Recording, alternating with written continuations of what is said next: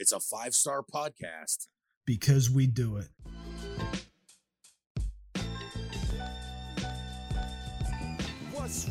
What's up, everybody? Welcome back. It is episode 68 of the What's Real podcast. I am your host, Ed Demko, along with my tag team championship partner in podcasting, the J himself, Jared Bajors. What's going on, man?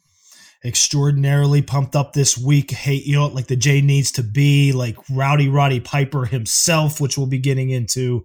I am, I'm going to throw this word. I haven't used it in a show a while. It's one of our old school words.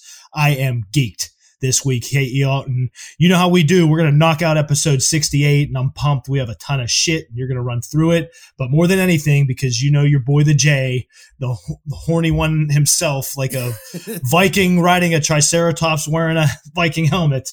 Horny as hell, but uh, I am pumped up for the big episode 69 extravaganza next week. But this is 68, so let's do it. Hey, y'all we have, and I know I say that we have a big show a lot, but like this is one of the most epic shows we've done so far. Uh, of course, we have our usual stuff. We're going to be talking some goofs and, you know, like our opening segment here where we talk about a, a whole variety of things. Uh, not only that, but we have the A&E biography of WWE superstar Rowdy Roddy Piper. That is going to be awesome. Uh, of course, we head on down to the last drive in with our buddy Joe Bob Briggs with a double feature of Audition from Takashi Miike from 1998 and a class of 1984, which is no surprise the most prolific director in What's Real podcasting history. Mark L. Lester makes another appearance on the show. Our MVD. Uh, yeah, absolutely. So it, it's amazing how that works out. Uh, of course, uh, with if you guys pay attention to new releases, one of the biggest releases this past weekend was none other than Mortal Kombat. Me and the J are going to have a review for you guys on that, which will, which will be spoiler free. I, I, think it's safe to say. So everything else is is off the boards because you know these are older movies. And on Thursday night prime, uh, for its last hurrah uh, well, not really its last hurrah, but we're getting to the last hurrah. Next to last. Say. Yeah. Next to last on this one. Uh, a couple more Bronson flicks to come. And then we're going to give Thursday Night Prime a little bit of a break here on the show. You'll see how that's all going to work out because we're not even quite sure. We, we need to heal. Hey, you know, the J got mad, mad yeah. more scars from that segment, too. Uh, I'm telling you, and I, am afraid of what's going to happen later on in the show. Uh, it's going to get weird because it got weird in the film we're going to check out this week. Another Charles Bronson canon mashup. We're talking 10 to Midnight from 1983, uh, the movie with the naked serial killer. So shit's about to get weird. Um, but uh, that's pretty much our show this week. So a lot of stuff to get to. So let's just get into it. The J, shall we? Let's do it. Um, this is kind of appropriate, I guess, for for this week and what we're talking about on the show. Um, and I am on board with this. Uh, what do you think, the J, of The Miz? Uh, wants to play Johnny Cage in a future Mortal Kombat series. Uh, I'm all in for it. I think he's perfect. What do you think? Yeah, I mean, what can you say? I mean, shit, perfect is the word. Like Mr. Perfect comparison, hate you. Yeah, I mean, I think that he he obviously fits the look okay. Um, he obviously has experience in action movies, so to speak, even though they're not very good. yeah. Still has still has the experience. Um, I think he could pull this off. I think the Miz is basically like a Johnny Cage, you know, and I don't mean this negatively, but like a Johnny Cage ripoff. That's what I'm saying. He's um, a Cage clone, weirdly, as far as the WWE's version of a Johnny Cage, at least. Yes. So uh, I think it would be very cool. And the the cool thing is over the weekend he was kind of uh, championing himself for this uh, on Twitter, and uh, Ed Boon and uh, I forget the other guy's name, the other co-creator of Mortal Kombat, uh, responded to him and said like he kind of has a point. So uh, it wouldn't surprise me at all if something like this happens, and I think that it would be cool if it does. And uh, I'm all for it, like I said, for any future installments of Mortal Kombat that they might have in the works. Uh, anytime Johnny Cage comes up, I think the Miz's name should probably be brought up. Yeah, we'll definitely be breaking it down in detail later on in the show here. But yeah, it's pretty surprising that one of the most popular characters and original characters of the franchise did not make an appearance. But yeah, with this specific topic here at the outset, hey, yo, yeah, who better to play Johnny Cage than The Miz? And The Miz also getting some props on Twitter this weekend from a very prominent WWE legend, none other than John Cena, uh, giving The Miz some credit. Yeah, this was cool. Uh, there was a couple things uh, that I noticed too, because the Miz was giving John Cena a lot of credit too. I saw that as well, uh, where he basically said like he didn't really know what he was doing until he wrestled Cena and feuded with Cena, and then he kind of figured out like what he needs to be doing, and which is exactly what I would expect from somebody like Cena. And uh, there's another tweet that's been going around. Uh, this goes into something that, that that me and you have talked about for years um, but this person, this is at Keegan W or Keegan RW on Twitter. It says John Cena being part time for the last five years has shown how valuable he was as a full timer. Now, many of us see how significant he was to the product. The term underappreciated is used a lot, but Cena put the company on his back for over 300 days a year for 14 years. And that kind of goes back to something that we've always kind of talked about the J, like, you know, like once John Cena's gone, we're going to miss him and I think that people are are definitely coming around to that for sure. This this is a trend just specifically as a lifetime and lifelong wrestling fan. Since you're watching the product from the time you're a kid into adulthood, week in and week out, of course you're going to go through phases of who you like at certain times. Guys are going to get stale at certain times. And like with anything, you know, word of the year or maybe decade within all these streaming services and all the content of with all the technology sources we have hey ed but oversaturation galore right now with, with so much stuff just out there within the pop culture medium and, and entertainment as a whole.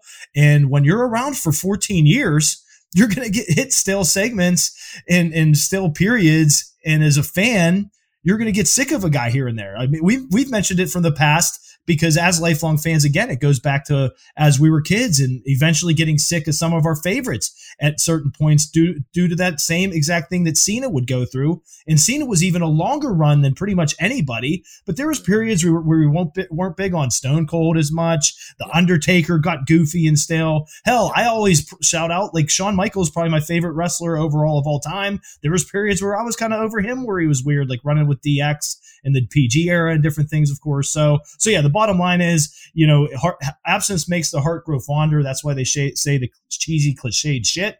And you were you were somebody that championed that for a long time. Hey, you're like, dude, I'm telling you though, like Cena can get boring, and he's he had that run of just headlining pay per view after pay per view for like almost a decade. But when he's gone, we're gonna miss him, and that's really something you could look back in hindsight and see now. Absolutely, because they don't they they've see, it's weird, man. This company is either doing one of two things, uh, and I'm talking about since the WWF was created, and I'm talking about like the 1984 WWF, you know, company was essentially made into what it was. Uh, they're either riding high with someone or they're scrambling looking for that next guy that they're going to ride high with. And people didn't think they were riding high with Cena a lot of the time. They just saw him as like another run of the mill guy, but that's not the case. And it wasn't for a long time. Um, it was cool to shit on John Cena and stuff for years, and they've kind of made that into a bit, a little bit of the folklore with him, but it's still like not telling the full story. Uh, but people still, right now, though, I think even realize that they were wrong about that stuff at the time. That was more of a reaction to what the company was doing and less of a reaction of Cena actually not being somebody who was appreciated.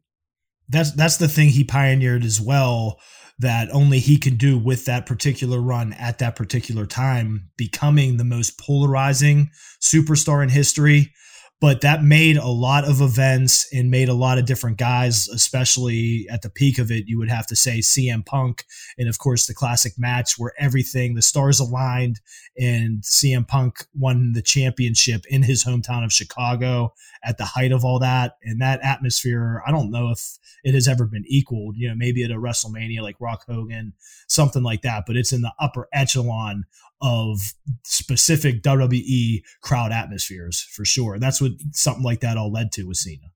Yeah, and I mean, I think that when you look back on Cena's career, it's pretty impressive uh, because you got like the run, the WrestleMania runs with The Rock, you got the whole Edge feud, um, you have, you know, like the stuff with him and Punk, uh, the stuff with him and Daniel Bryan. Uh, there's a lot of guys like even eh, you know just hand picking out stuff that I remember that I like is like his feud with Umaga, uh, the feud with Michaels. Um, like there's a lot of Edge. stuff. Yeah, yeah, the Edge feud's the best one. Yep.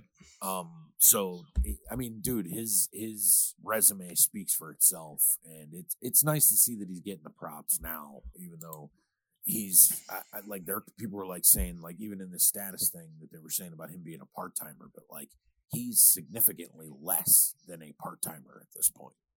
Yeah, like one of the first comments said that was a good point. I wasn't a fan of his, but I realized he wasn't for me, just like Hulk Hogan wasn't for my dad.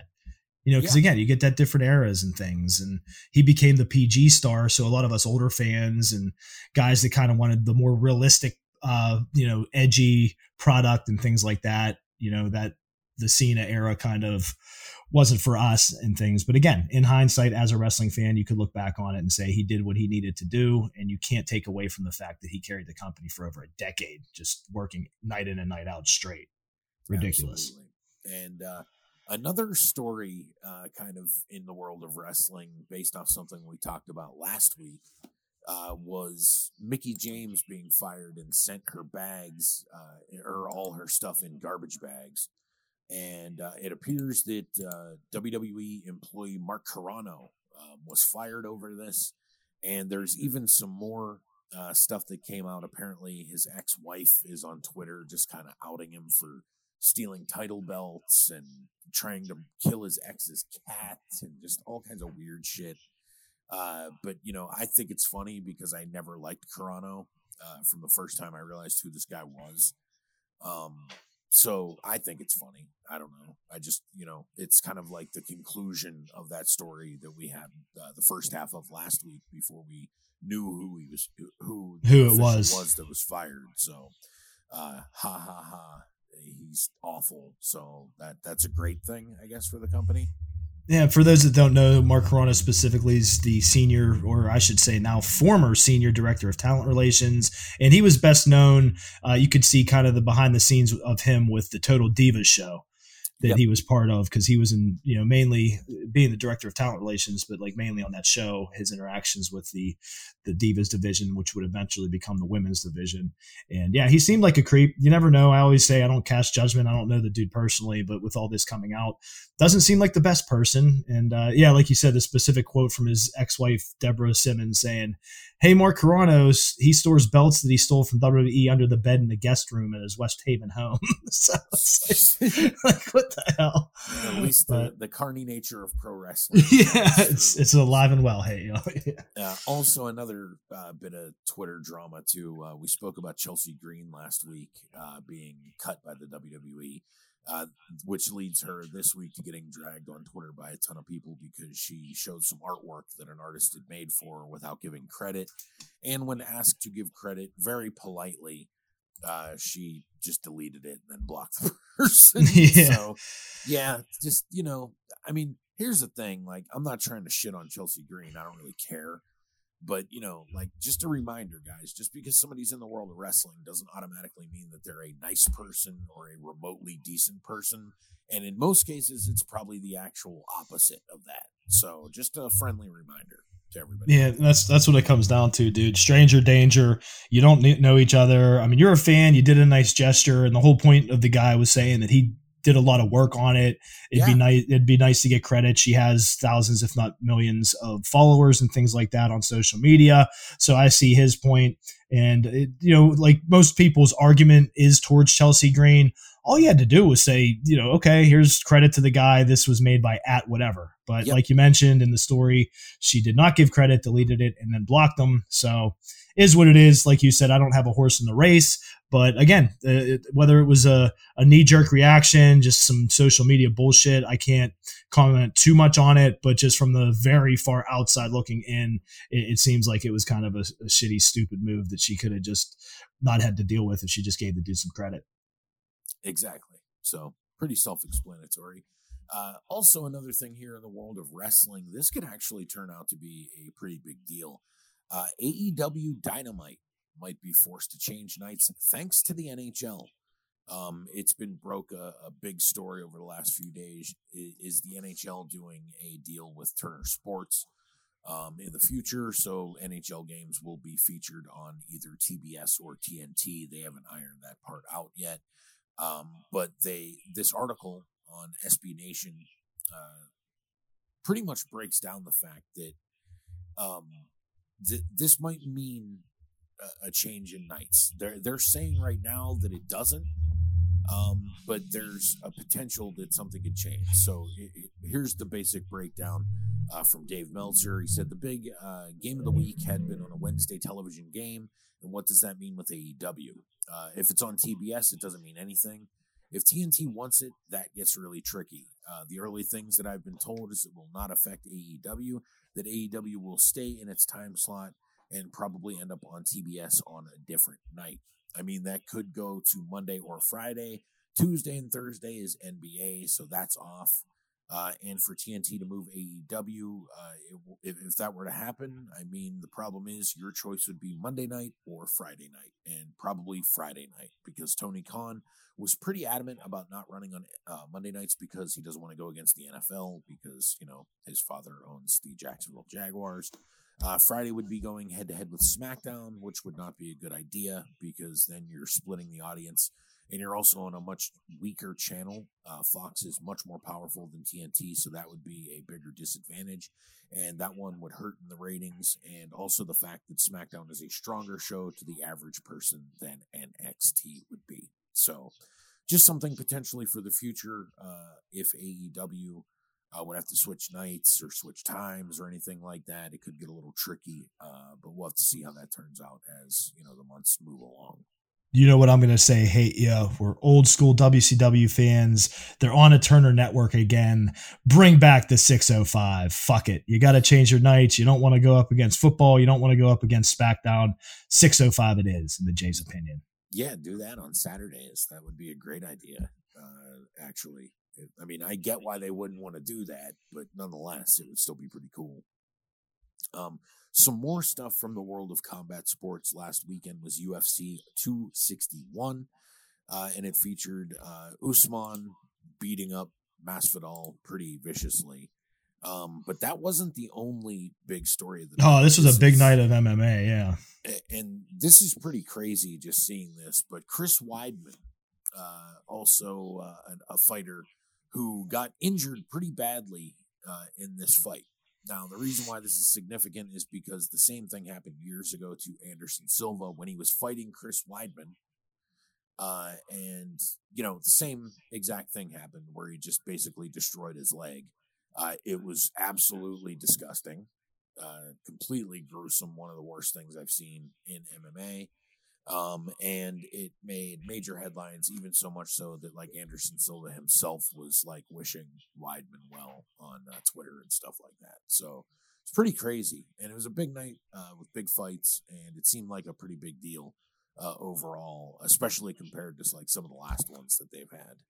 Yeah, full disclosure, I was watching the show, and as the J is, even on a Saturday night with my overworked ass, I was kind of in and out of sleep, but caught a lot of it and uh, did catch that. It was just awful. It was probably even worse than Silva's, which is saying a lot because that was brutal. I mean, again, man, it's you know getting older and all all the disclaimers we always throw out there with things like this. You just never want to see somebody get injured, especially to that degree and and it's taken Weidman a while to get back anyway. This was Yep. a big fight against a really good fighter in Uriah Hall. Of course, uh, Uriah Hall being upset that that he didn't get to have the, the full fight. But what are you going to do? And of course, he understands that, but had a right to get, be frustrated and upset because you just never know what's going to happen. But yeah, he just checked the uh, the calf kick and just snapped his leg in, in all kinds of places. And unfortunately, uh, I don't know if you saw it was a pretty decent crowd there, hey, you know, at this event, and that is when the friend of the show of ours, the man himself, Jake Paul actually crashed UFC doing an NWO angle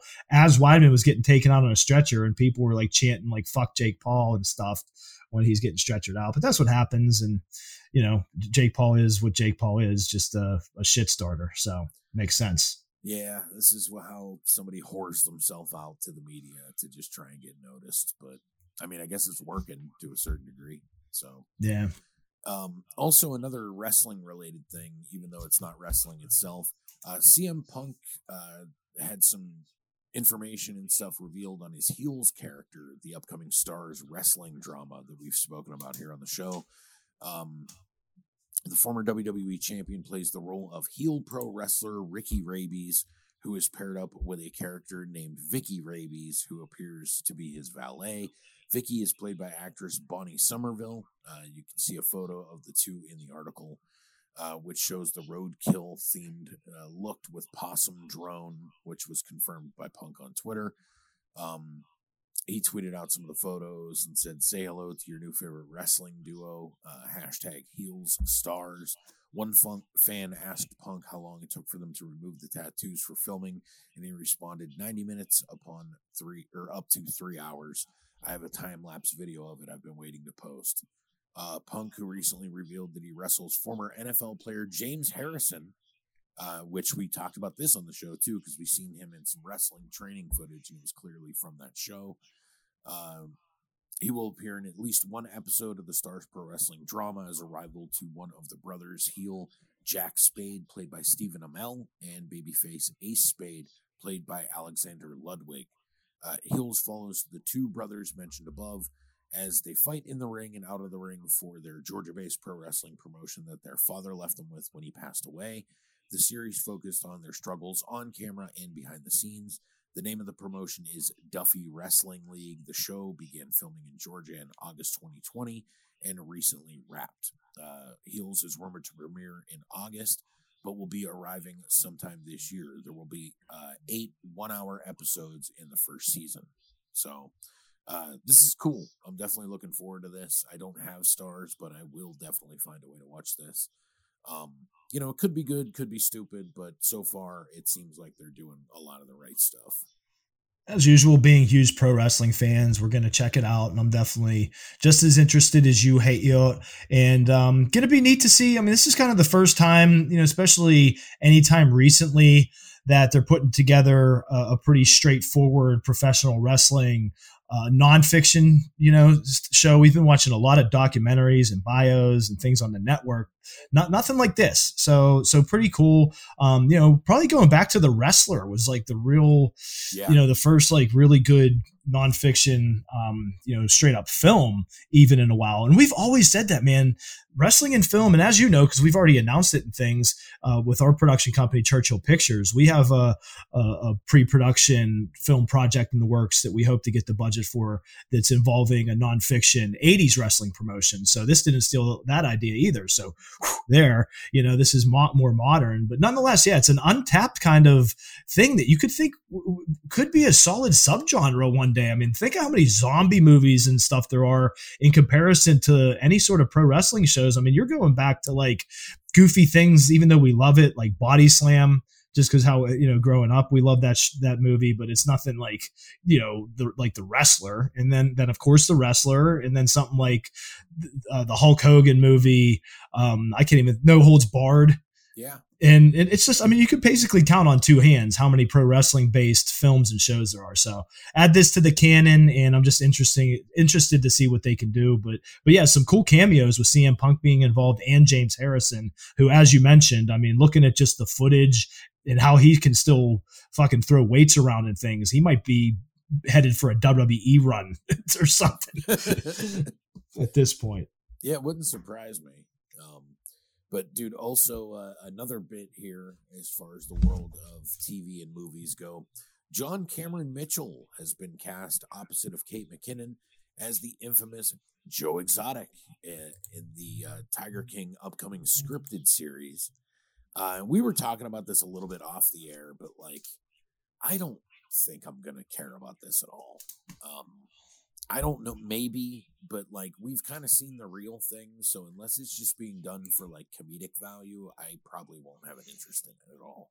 That's the only chance they have. That's what I was gonna say. Maybe it's like a you know if it's like an over the top kind of spoofish. Yep version of it because i mean how much that's the thing the real one was so goddamn over the top that's what made it because it was real. So now you're going to try to capture that within a nonfiction tv show. Um i, I you know I, I, wish them the best that sort of thing and all that but uh just my straight up transparent opinion off the bat here hey yo i think this is going to be a failure. I don't see it being anything great. Uh, it is a limited series so you know if they could focus on certain things and like you said really go with the the cosmetic comedic turn of it, maybe they could pull something off. But yeah, I don't see it just again because the the original documentary is so over the top and crazy, and and we've already watched that, so you know it's like good luck.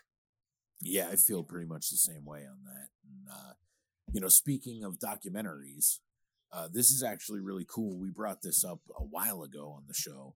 But um, this is from Deadline.com. Uh, London based sales outfit Dogwoof has picked up world rights, excluding Australian and New Zealand, on Eddie Martin's feature documentary, The Kids, which is the story of the young skateboarders picked from the streets of Manhattan by Larry Clark to star in his 1995 cult classic, Kids. Martin previously directed Have You Seen the Listers? Uh, which Dogwoof handled rights on and sold to Netflix. He also helmed All This Mayhem about the dark side of professional skateboarding. His latest chronicles, in their own words, how the stars of kids became overnight commodities thrust into the mainstream spotlight, left adrift under the bright lights, uh, while some were discovered.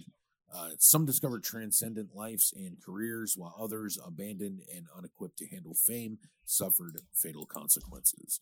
The Kids is produced and edited by Shannon Swan, co produced by uh, Hamilton Chongo Harris, Peter Bici, uh, Caroline Rothstein, and Jessica Forsyth, with cinematography by Hugh Miller and additional camera by Michael Lathan and Jerome De La Gareche.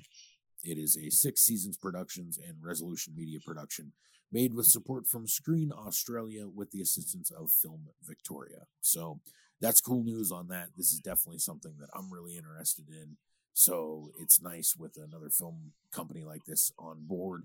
Uh, there's a better chance of us seeing it sooner than later. Yeah, pretty ironic. This is coming around not too long removed from when we covered a review of Kid 90, uh, a documentary that the the kids appeared in. Like I was joking, it was like a almost like a Scooby Doo episode, just out of nowhere. Like oh, and then I was hanging out with kids yep. in in real life, and I captured it in this doc. So not too far removed from that. Here goes a separate complete kids documentary. And I'm with you, man. I know it's one of your favorite movies of all time, and, and you're probably a bigger kids fan overall, but still a big fan of Larry Clark in this film. Uh, again, it's a it's a nostalgia thing. I, I can remember where I was the first time I watched it in high school and all that. And uh, like you mentioned, man, there's a, a big amount of star turns in this. Of course, the two biggest probably Rosario Dawson and our favorite Chloe Sevigny. Yeah. But um, but yeah, very very interested to see see what happens, and I'm sure we'll you know when, when we catch it down the road here, we'll cover it on the on the podcast here. Absolutely. So uh, let's move along to this week's best sneaker releases. The J, what do you think from the folks oh, yeah. over at sneakernews.com? Uh, first up, this is a pretty interesting Air Jordan. Uh, this is the uh, Lee May Styles uh, modern Air Jordan 1 Zoom CMFT. Uh, obviously, not my kind of thing, but a cool design nonetheless, I think. Yeah, I think, was this the collaboration with Russell Westbrook? No, that's the one below it. Okay. I wasn't sure because yeah, I, I, um I don't know these these ones are weird and and you know me like I always say I, I like the more kind of just not too busy kind of colorways and things. Like yeah. I, I, like to to kind of get different, but I think these are, in my words, too busy. Hey you. I like the colorway on them. I just don't like the the tongues and shit. Like that. Yeah, and the the fur and shit. Yeah, it's just goofy shit. But yeah. whatever. You know, I'm sure there's somebody out there that likes them. Uh, next up are the drag racing uh, themes dress, the Jordan Why Not Zero uh, point fours. These are kind of like the Westbrook ones, even though they're not Westbrook shoes. Uh, Right. again, I would never wear these. Talk about busy. These are a hundred times busier than the first ones I thought were busy. Uh, like you said, the first one is due to just adding the extra goofy shit, and these are just all over the place with with color and fucking wackiness. Looks like a modern LA art museum design or some shit. yeah, that's what I mean. Like these come across as more like collector's things to me than shoes you would wear, but like the why not 0.4s aren't collectible. So it just is No. what it is. Uh, the next one, you told me out of sheer frustration, you didn't manage to get these, but the LeBron uh, Nike Air Max 95 home teams uh, in the Laker colorway. Uh, these are pretty sick. They're finally dropping. They've been uh, delayed a few times. Um, but uh, but yeah, you weren't able to to secure a pair. I'm assuming. Yeah, I got offered the draw because you know me with 95s, and we talked about these in the past. And I was going to land them if I, I could, like a lot of pairs. And my draw said you did not, um, you know, get the, the pair. So I did not get the draw. But shout out to our boy Hutch, that's the even bigger sneakerhead than us. He did send me his got him. So at least somebody in the crew got him. And um, yeah, I enjoy. I, I like these. These are sick, and there's some 95s. But as we always say, it's a it's a win win situation. Hey, Yoke, because I saved, uh, you know, one. How much were these running? Like 130 at least, Yeah, maybe even more. Maybe even more. Two Honda say. So Dude, I'll yeah, take I'll take the money save. 95s are pretty expensive. They're probably the most expensive Air Maxes that they come out with. Um, also, we've been talking about these a lot too. The Nike Air Griffey Max ones return in the Varsity Royal. Uh, I like the colorway a lot, uh, but I'm obviously going to be skipping these because I just don't have the need for these in my collection right now. That's how I am. Again, we've been through it with uh, my love for Griffey and the Griffey shoes, but just not the time for the J to, to scoop these up at all or even go for them. the Nike Dunk Low Green Glow is re-releasing. Um, these are cool. Uh, I would try and get them. You know, I probably won't be able to as usual, but like I might try. Like I'm not, you know, I'm not against the colorway on those. They're the cup of the Irish head, but not the cup of the J. Not my cup of tea. Uh, I wouldn't. Yeah, I wouldn't go for these. I wouldn't sport them. Next up is the Air Jordan 4 University Blue. Um, these are cool. I like them, but I'm not going to bother with these. Um, I just don't need these at all. Yeah, I like them a lot. I said they're similar to our, our alma maters, the Woodland Hills Wolverines that we always call out with the turquoise, white, and black. And uh, as we always say, man, expendable income in a perfect world. I just snatch them to snatch them because of the alma mater colorway and things like that. But I'm right with you. I don't need something like this in my collection right now and to go for them and, and throw the dough at them. Uh, not there at this point in time for these ones. And also the Nike LeBron 8 HWC is back. Um, I like these a lot, but I don't really buy LeBrons. Uh, I like the colorway a lot. They look cool. I hope I actually could see these in person somewhere. Um, but yeah, I'm not. I'm definitely not going to be buying these. Not the J's cup of tea either. I'd pass on these. Hey, yo. Now you said you like LeBrons, but like, which are there any specific ones that you like, or you just like different ones through? Yeah, it's just yeah, it depends. Um, you know, the two main things, colorway and and the the silhouette, of course. And like like these, for example, are just I always call this out. Like they're too boaty for me. You know, these are the ones that look decent on somebody that's six five plus because of the size of the shoe. yeah. And somebody we're- that's five ten, it's like too we're bo- big. we're both size 12 gang over here, so Right. You know, So with being five ten with sell- size twelve shoe, if you don't wear the right shoe and you wear some boats, you just look like a goof.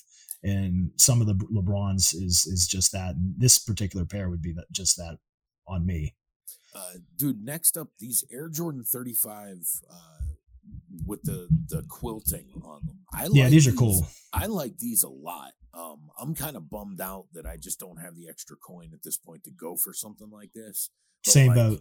I like those. Like those are slept on, and I guarantee you, like when you see these, like you'll be like, "Fuck, dude, these are really nice." Yeah, this is that hypothetical scoop, man. If I could, I would. Uh, the Nike Air Force One Acorns are coming in its first retro. Uh, I'm not a big big Air Force One guy, especially uh, in anything other than white. So that's a definite pass for me. Yeah, I'll keep it short and sweet on the ones I don't like. Those uh, are a pass. Uh, the Nike Dunk High celebrating the Lakers. Uh, that's a sick shoe. I like these a lot. Um, it's just again, you know, the dunks are almost impossible to get. I'd like to try to get them, but uh, I'm not going to hold my breath. No, exactly, and that's the thing that about these in particular for myself. Hey, Ed, they remind me. You know, we again we talked about it. I, the first probably quote unquote sneaker head pair of shoes I ever got, and I was young as shit at the time. Even before like I've referenced the Agassiz and stuff like that. I got the Converse Laker color like Magic Johnsons. Yep. Back in the day, and that's what these kind of you know these like almost like the Nike versions. So that's why yep. I like them, you know, for the past shit. But I'm in the same boat. I don't see myself being able to land a pair of Dunks anytime soon. And then uh, both similar shoes here: the the sacai Nike Vapor Waffle in sesame and the dark iris colorways. Um, I these are too futuristic for me. I like more old school style shoes. So um, I've heard they're very comfortable and that people like them a lot. I can appreciate them for what they are, but they're not for my feet. No, no, they're a pass for me. But I do like the artistic kind of creative angle on it, where they're called the you know they're called sesame, but the J for some reason correlates that with Siamese, and they have the double shit. They have like the double tongue and the double, yeah, yeah, yeah. you know, like you said. so they should have called them the Siamese instead of the sesame, but the sesames with the tones. But yeah, they're they're cool and artistic, but I wouldn't sport them or, or go for them. And we talked about these last week too. These are ones that obviously I wouldn't wear either, but just we were kind of talking about them, and this shows you how they kind of work.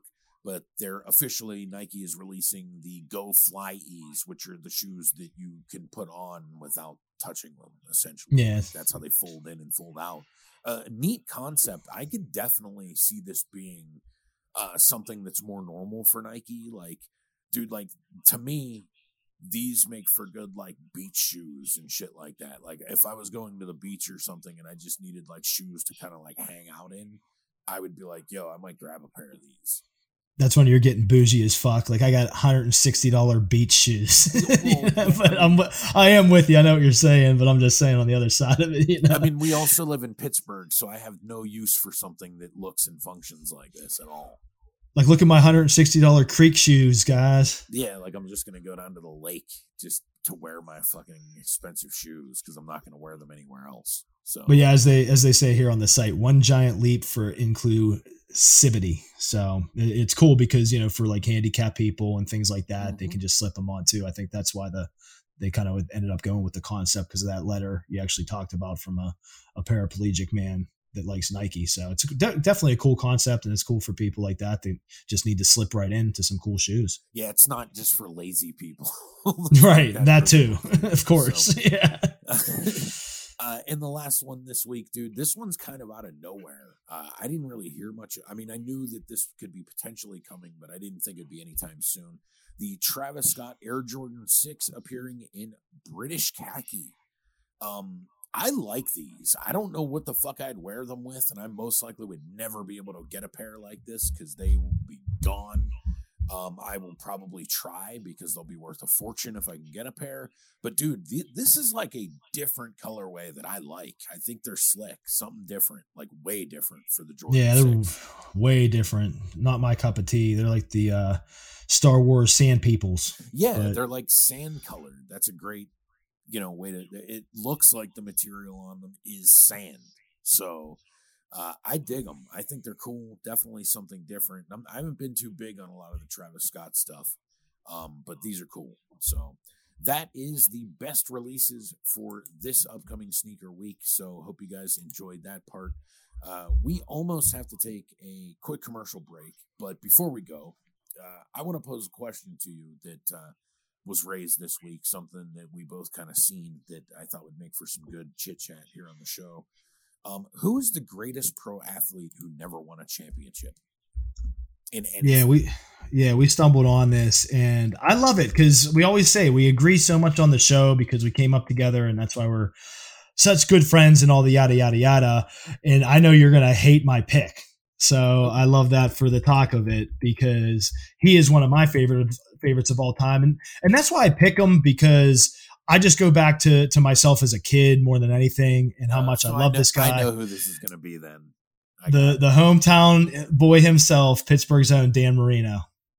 That's yeah. what I got to go with. Hey, you know, because of my love for Dan Marino. And and if you think about it this way, it makes total sense with the choice that I was going to go with. There's a few people that came to mind for me. So there's Barry Sanders, never won a championship. Um, fucking Charles Barkley never won a championship. Um, but mine, because it's me and my sports fandom, I'm going to go with Patrick Ewing. Yeah. I mean, he won there in college, but I'm assuming not, not the pros. Exactly, yeah. a professional world, world championship. Yeah, and I mean, unless you also count him winning a gold medal with the Dream Team, because that's technically a world championship, but not in a you know. It's, in it's the just, NBA, yeah, or in a it's it's an Olympic one where it's really not fair. So yeah. Uh, but it depends on how you think about it. But there's a lot of them if you think about oh, it. Oh, like there's a ton. That's football, that's why I went to straight to the heart, you know, personal shit like we football do. Football has a ton of them. Um, Barry a, Sanders would definitely be my runner up. That that's a good one. Trying to think. There's probably a few baseball players too. Like when you really think about it, that never won anything. That are it's pretty amazing. Uh, and same thing with hockey, obviously. You know what I mean? There's probably a ton of those too. Um, but yeah, that's kind of where my mind goes to on that. Uh, you know, the greatest. I mean, and then you could think too, because we talk about it on the show here a lot as far as professional wrestling. Who's the greatest professional wrestler who never won a world championship? So you Let, got let's, Owen Hart. Uh, you shit. could say Jake the Snake. Yeah. Rick Rick Rude. Uh, well, Rick Rude technically won a world. Yeah, WCW. That's a good call. Uh, so I mean, there's a lot of them. You know what I mean? You could say, you know. Hey, the subject of the show. Hey, uh, Mr. Rowdy Roddy Piper himself. Uh, yeah, never won the world championship. That's another great one. hundred percent. So, uh, but yeah, I figured that would make for a little interesting uh, back and forth here on the show. But we have a jam packed show, as I said before, guys. So we are going to take our first commercial break. And when we come back, me and the J are going to talk a little bit about Mortal Kombat, brand new to HBO Max last weekend. Uh, we're going to give you our thoughts on that and much, much more uh, right after this, right here on the What's Real podcast. Want to advertise on the What's Real podcast? Send us an email today. Just title your email ads at what's real pod at gmail.com. For cheap, easy, and affordable rates, contact us today. Again, that's what's real pod at gmail.com. Would you like to advertise? Send us an email today. This is Ed from the What's Real podcast. Don't forget to join us for the episode 69 extravaganza next week we are going to be looking at the A&E biography on the Macho Man, Randy Savage. Thursday Night Prime, we're going to take a look at another Charles Bronson classic, The Evil That Men Do from 1984. We're going to go down to the last drive-in with our buddy Joe Bob Briggs for another mystery double feature.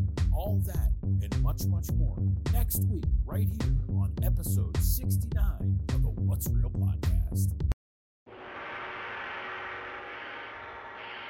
Test your might.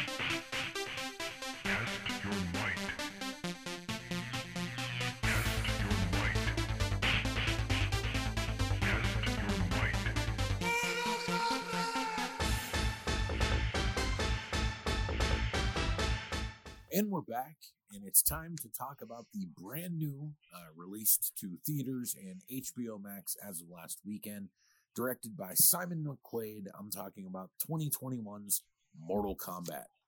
Uh, this is the story of washed up MMA fighter Cole Young, unaware of his heritage and hunted by Emperor Shang Tsung's best warrior, Sub Zero, seeks out and trains with Earth's greatest champions as he prepares to stand against the enemies of Outworld in a high stakes battle for the universe. This is a new age version of essentially a video game that became extremely popular in the mid 90s, which is totally me and the Jays era. We were huge Mortal Kombat fans back in the day. Um, lots of quarters spent. Hey, yeah, lots of quarters. Yeah, without a doubt. Um, and I was pretty fucking good at Mortal Kombat too. Like that's not even I'm not I don't claim to be great at every video game ever created, but like Mortal Kombat I could pretty much hold my weight with anybody. What what was your play style? I was I was a button masher and it worked for me. Like yeah. I would still do like mo- like special moves and stuff. I just had a feel for just the button mashing cuz not everybody can do that like that, you know? That was kind of like my get out of trouble thing on Mortal yeah, start going like, nuts. As you can attest to with me, I have like a pretty weird talent for button mashing. Like, yeah, yeah. I, can, I, I, don't lose to other people with that shit. Like, I just have a motion down that I can do it really fast. So, um, that comes in handy. But you know, I like here's how it was for me. Like, I started out as a button masher, but then there was a lot of stuff that came out at the time showing you how to do shit.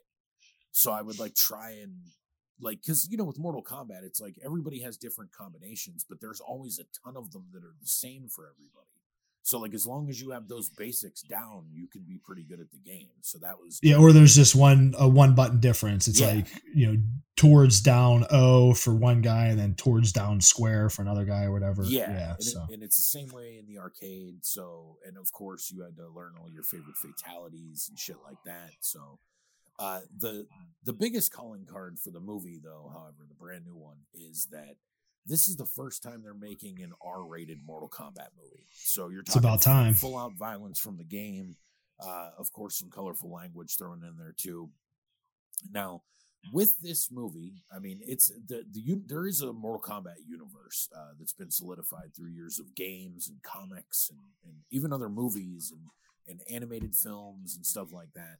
Uh, and this is kind of a brand new telling of everything. So you don't have every Mortal Kombat character of all time. What you do have, though, in this movie uh, is the new character of Cole Young. You have Sonya Blade, you have Kano, you have Raiden, Jax, Liu Kang, Shang Tsung, Sub Zero, Scorpion, Kung Lao, Mileena, and Nitara, Reiko, Kabal, and I think that's it. And Goro uh, is another one that shows up. Yeah, Goro pops up. Yep. So, as I said, we're not going to be doing any spoilers for this. So, if you guys haven't watched, you could probably relax.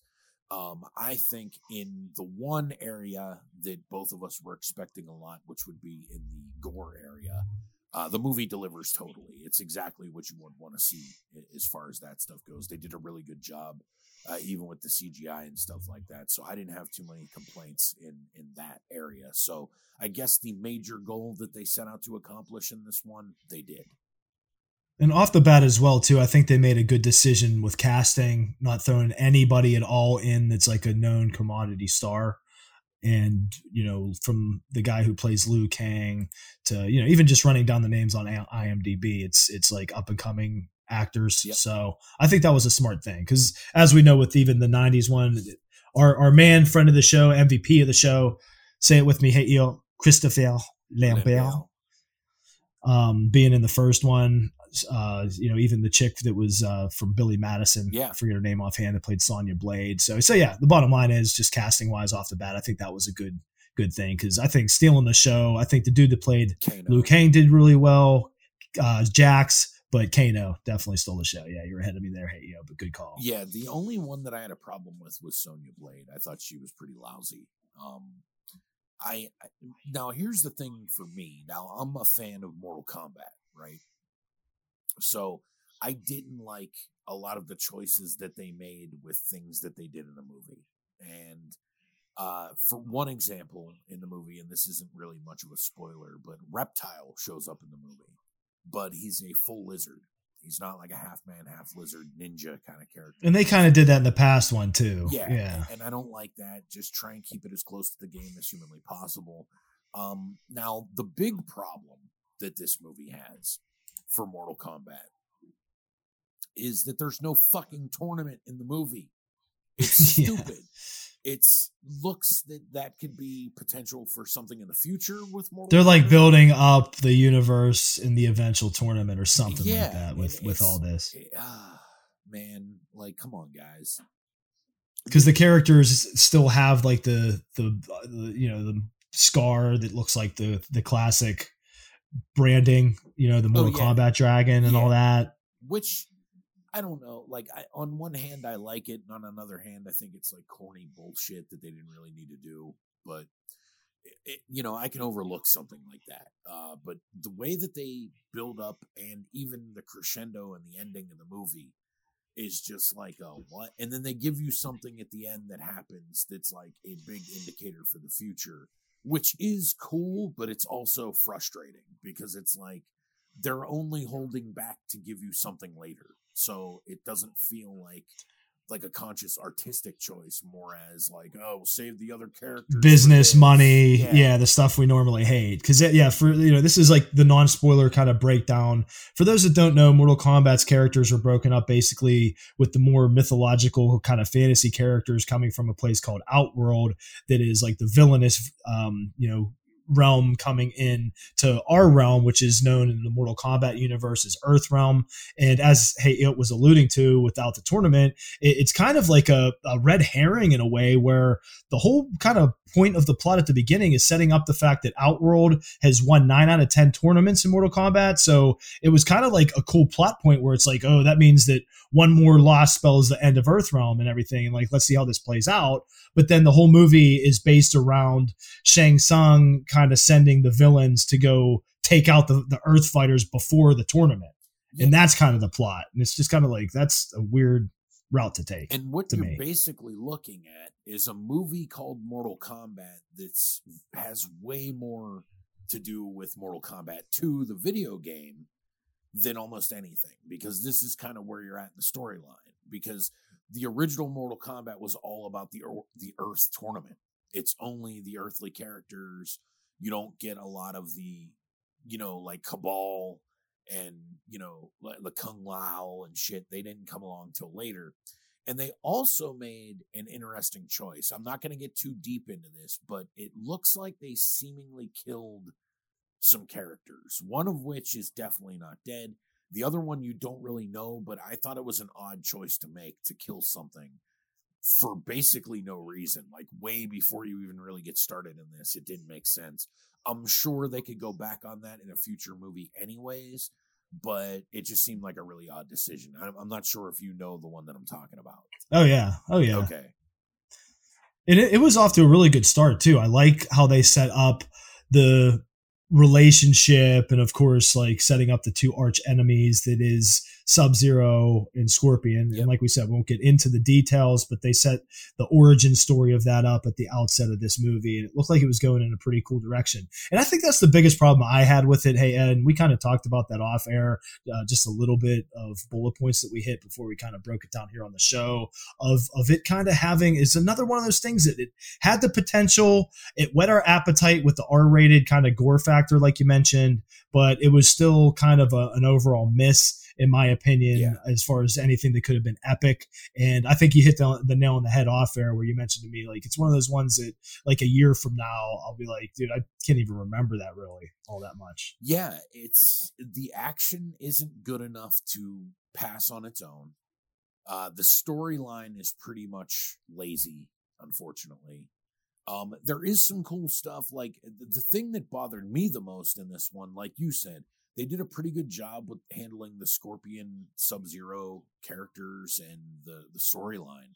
But anybody that knows anything about Mortal Kombat will tell you that that's probably the most legendary story within the realm of Mortal Kombat because these are two mortal enemies that basically fight forever. Okay. Mm-hmm. Uh, neither one can really die.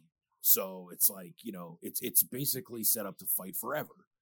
Um, and then them interjecting this brand new character of Cole Young into that legacy was terrible. A really, really bad mistake. It's the most bland character in the movie by far, and he has the most important role. That's a yeah, that was a mistake. big mistake. That's yeah. great call. And, and you know yeah. what? Here, here's another thing too. You know, you mentioned how they didn't get any like major name actors or anything like that. This is the one character in the movie that needed to be played by a marquee actor if you wanted it to be important at all. It just being That's a good played point. by a brand new actor just feels super unimportant. The dude's super dry. Uh, they add in a, a, little side story with his family that you couldn't care less about. Um, and it bogs the movie down more than it helps it or makes it interesting. Very bland. And speaking of that, that's the, another issue that I would point out where there was just times it really dragged in this, and I kind of realized it at the end because you don't think of it going in. You're you're pumped for a Mortal Kombat movie. I watched this at a pretty good time for my schedule, just like Saturday evening. Like I think I started at six on Saturday, you know, so I was like pretty energetic to watch this and, and was really into it. And it just uh, again, it whet my appetite enough, but didn't blow me away by any stretch. And yeah, it had some really dry periods, like building up kind of goofy things. And and like the one comment from one of the reviews I pulled up as a reference said, it should really be illegal to make a video game film that's almost as long as Judas and the Black Messiah. so, yeah, I agree. Because it's I, almost two hours long Yeah, and it, it kind of dragged a lot. and and I would agree with that because it's about fifteen to maybe even twenty minutes too long. Um, yeah, that's what a- I thought too. it, it's sometimes simple and easy is better. And I think that would have been the case here. So, uh, the J, you got a tagline for us on this one. I'll go a little bit away from the mic for this tagline for Mortal Kombat 2021. Hey Ed, get over here Which, is the tagline. which, like, I totally understand the tagline, but like after you see the movie, does that make any sense at all in the grand scheme? No, of they they should have they should have went. That's that's the other part. Good good point to to throw out here at the kind of wrap up of the review here for us, where they there was Easter eggs. They were pretty good towards Mortal Kombat. Again, the big gimmick here is is the first R rated one with some gore, but they still didn't really utilize the mythos to where they could have with things. Yeah, They made like you you were calling it. They made some weird decisions. it's I don't know if they were trying to be too different or something, but yeah, like th- this kind of threw things off with some of those those decisions. well, dude, it reeks of somebody that just doesn't understand the source material. And yeah, and producers and shit, like we can't do that. yeah, or like people that just don't really get why people like this or what's important about it or something. So yeah. I, I don't know. I think ultimately this one's a disappointment. Uh, as you guys know, we do a five star rating scale here on the show. I'm going to give this one only two and a half. It's pretty disappointing. I'm so funny. We were arguing a little bit with Marino. Hey, yeah, but yeah, I'm I'm right with you. I concur. Two and a half for Mortal Kombat 2021.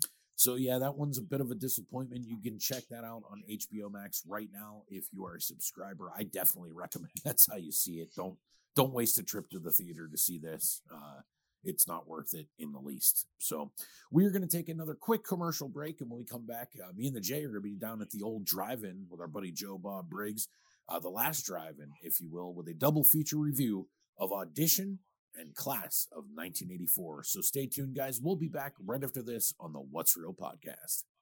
Hey everyone, it's the J from the What's Real podcast. Here today to talk about ChurchillPictures.com. Churchill Pictures was founded by two childhood friends that grew up in Churchill Borough, just outside of Pittsburgh, Pennsylvania. Jared Bajoris and Damiano Fusca began collaborating on their first feature film in 2007, Deference, winner of the Silver Ace Award at the Las Vegas Film Festival in 2012. Go to churchillpictures.com to check out our original trailers, documentaries, comedy sketches, the entire history of the infamous Backyard Wrestling League, UCW, exclusive independent wrestling content, and exclusive videos showcasing our next huge film project entitled The Marks. This includes an appearance from our character, the feature presentation Johnny Starr, on the streaming talk show Alone Together Pittsburgh. We are Churchill Pictures. Established from the bond of two childhood friends, we envision creating visual content that is completely original, thought provoking, and most importantly, entertaining. Churchill Pictures. Picture the possibilities. Go to churchillpictures.com today. Everybody,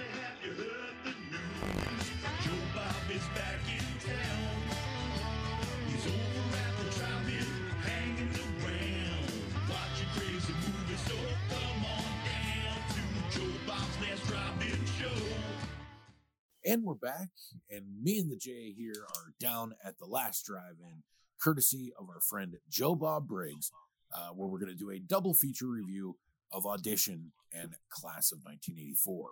First up was the first feature from 1998-99, if you will, from director Takashi Miike. Uh, this is Audition. This is probably his most famous film. Uh, so, seven years after the death of his wife, company executive Aoyama is inv- invited to sit in on auditions for an actress. Leafing through the resumes in advance, his eye is caught by Yam- Ya- uh, Asami, Yeah, it's tough to pronounce. Yamazaki Asami, a striking young woman with ballet training. So he he essentially sets up these auditions to kind of find a girlfriend. His his buddy sets these up, and he gets a uh, a weird plethora of women to come in, and he sort of obsesses over this particular one, not realizing the kind of person that he's dealing with. Um, Audition is kind of a slow burn movie, which is very weird for Takashi Miike because it's not really how he does things. He's known for like doing things in the first five minutes of a movie that just completely fucking blow your mind. Uh, that's not what Audition is, and I think that's why so many people like it. I think it's accessible to more people than a lot of the stuff that he makes. It's just really weirdo, wacko stuff. It's great, but it, most people have no interest in things like that. Yeah, this has the potential for more mass appeal. Absolutely. Um, it's a very creepy movie. It's an interesting movie um, because I think most of the time you're just kind of sitting around like analyzing the human nature of everything going around around on all these characters because you, you have flawed characters such as him. He's clearly uh you know, mourning his wife still, and there there's definitely a lot of shit there. He's dealing with a teenage son and like trying to find ways to connect with his son, and he's having friends kind of like pushing him about getting back into the dating pool, and it's you know it's obviously a morality play too. But then it also shows this other side of like, you know, things aren't always what they seem. And it's a really haunting movie, and I think that's part of the reason too why Audition has garnered such a legacy through the years. Yeah, and speaking of watching this within the last drive-in, leading into the night, Joe Bob was specifically saying that these are two of his favorite movies to talk about, and he was saying like somebody will need to stop me, and he did good as always, but I think that kind of overhyped it for me, as I always say, because I was I don't know, I, you know, again said some solid stuff in in, in both of the the films and, and the in betweens that he does, but I don't think there was anything, um, and I'm sure if, if it wasn't for me, it definitely wasn't for you that really blew your mind No, between them. you know, you know the way he said it. But here's the thing that I did like about this show a lot, um, and with both movies too. A lot of this was filled with his theories and things about what these movies were, which I prefer that to just factoids because I know about That's a a good lot of point. movies already. Um, so kind of hearing his, uh, you know, like he'll be like, you know, some people say this is a feminist movie, other people say this is a misogynist movie. I think this, or like there's the one Basically, it's in between. there's a really good uh, this is probably my favorite part on the audition aspect of joe bob this week was you know in audition there's that one quick scene where they kind of flash that picture of his wife and she's like standing behind a tree or something and he Right, he yeah, breaks that scene exactly. down and i even disagree with what he thinks it is um but i think it's super creepy in the movie and i think it's one of the most fun things to talk about in audition okay? So with that being said and obviously you, you watched the show so you saw that breakdown what do you think that that part means in the grand scheme of this movie? Like what do you see that as? So he talked with his uh, director that was off screen on the set about it, and his director's take was the director's take or Joe Bob's take that it was like the supernatural, like Uh, that was the director Kinda- believe okay, because that's kind of what I was thinking initially. Like joe bob disagreed with that with what he said Right. He he. So he would probably disagree with me because uh, you could kind of break down what what Joe Bob said, but I was kind of with more or less the director's kind of take on it than Joe Bob's. Well, he said that it was kind of like uh, the last grasps of his wife. Like in mourning, it's like his wife kind of like getting further and further away from yeah, him. she's like fading out. Yeah. Yeah. See, and I think I disagree with all of that. I think that that's like showing like how her sh- the shadow of her death is still following him around, even though it's fading day by day. It's still a constant reminder of his dead wife. Like so, it's It almost represents his grief. yeah, it represents his grief and maybe kind of shows how he's making like poor decisions and why he's making them in the movie compared to things that like when his wife was alive, he never would have did something like this. He was happy. It's would have felt like a creepy thing to do. But in this, he's like, well, he feels bad for himself. So he's like, I'm allowed this thing, you know, which is creepy as fuck to do like fake auditions to try and like get information on a bunch of women that you'd like to date. Like it's a it's a shitty thing to do. And these are women that are looking for work too. And that's part plays into this too because like she was rejected on a role. Uh and it basically drove her insane. So like when people don't respond to her the way that she likes, it it she completely turns into like a murderous lunatic. Yeah, whenever that's her trigger is whenever she's fully rejected. Yes. It's just like snap. and that's kind of a cool thing about this movie too because i think that like everyone that that's like a, a universal trait like everybody understands what rejection feels like on some level and this movie conveys that and it kind of has like this muddled morality of everyone involved so like you feel bad for the guy because of his wife eh, dying and you know he just can't really eh, he's not really together and then you feel bad for her because she's like small and unassuming and like is apparently had a difficult life. But then they switch all of that on you with all of the characters, and it's a it's a weird feeling you get going through the movie, and I, I appreciate that because it's it's it's kind of an off balance movie in a good way for the viewer. It keeps you guessing with the way that all these characters work. And I think that that's another ultimate power uh, that this movie has over a lot of the other stuff that you see on Last Drive-In and even other Miike stuff. Yeah, because this is probably my third viewing of Audition, and it's been a while. And this is one of those ones that you have a completely different perspective, like so many great films, uh, especially by great genius directors like this that has multi-layered and and you know social commentary within it and you know intellectual theories like we're putting together like everybody can kind of have a different take on certain scenes and certain things he put in there and all that so you love it and it's definitely worth multiple views.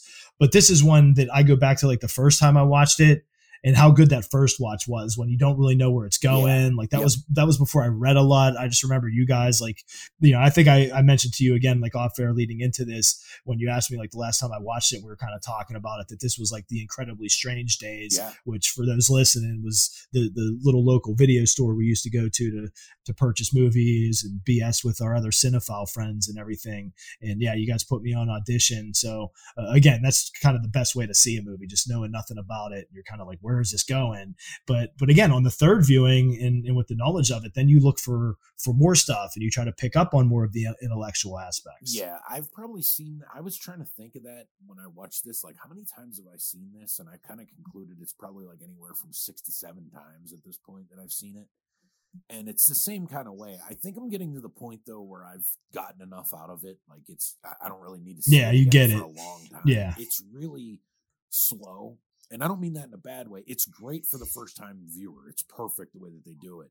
But Yeah, but the sixth time. yeah, it's like you know, Could I- I definitely be slow parts. Something a little bit more action packed, but I mean, I'm not complaining. I understand what it is. Um, it's a really, really interesting flick and a really, really good movie overall. Um, I know that uh, we've talked about this before. We both enjoy this movie. Uh, you know, Miike is a really cool director. He's one of the most prolific directors of all time. Um, he's been a director since 1991, and he has over 112 films. Uh, specifically, Joe Bob brought it up in 1999 when he made Audition. He had already made about 35 films, so in a short period. Of Yeah, time. crazy. Um, he's slowed down significantly through the years, but uh, just to give you guys an idea, you might be familiar with some of this stuff. He's also the director of Ichi the Killer, 13 Assassins, Happiness of the Katakuris, Visitor Q, uh, One Missed Call, Dead or Alive. Um, you know, I mean, there's so many. There's a Dead Alive series too, which is basically Graveyard of Honor. And, and we talked about he did the the Masters of Horror episode that kind of got banned Yep. imprint. So, you know, he's done a lot of stuff, and a lot of it's different. Everything from horror movies to Yakuza movies to just oddball, like David Lynchian weird shit movies. Uh, he's a really cool director. So, and this is definitely among, uh, you know, his best movies for sure. I love Thirteen Assassins. That's a It's really great. good one. I agree. It's like his his kind of shout out to Kurosawa. Yeah. in a lot of ways, of course, the samurai. in his own weird kind of way. yeah, fucked up way. Um, but the J, you got a tagline for us on this one. So the tagline for audition that I got hey, here on What's Real, she always gets a part. And that's a great one for this one. And as you guys Play on words. It's a five star rating scale here. I'm going to go with four stars for audition. All right, I got three and a half right behind you. Hey you. All right. So, next up in the last drive in this week is a pretty interesting movie from 1982. It's also interesting on our show because it's from director Mark L. Lester. Uh, you guys will remember we talk about his movies on here quite a bit. He's directed Armed and Dangerous, Commando, Firestarter, Showdown in Little Tokyo, Roller Boogie, Night of the Running Man, Extreme Justice, um, you know, and on and on and on and on. All kinds of other fun stuff. White House Madness, and you know, Class of 1999, which is technically the sequel to this one.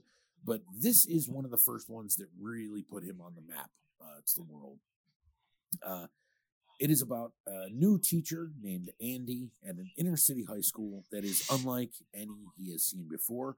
There are metal detectors at the front door, and the place is basically run by a tough kid named Peter Stegman. Soon, Andy and Stegman become enemies, and Stegman will stop at nothing to protect his turf and drug dealing business from the teacher. Uh, now, this is what I like about Mark Lester.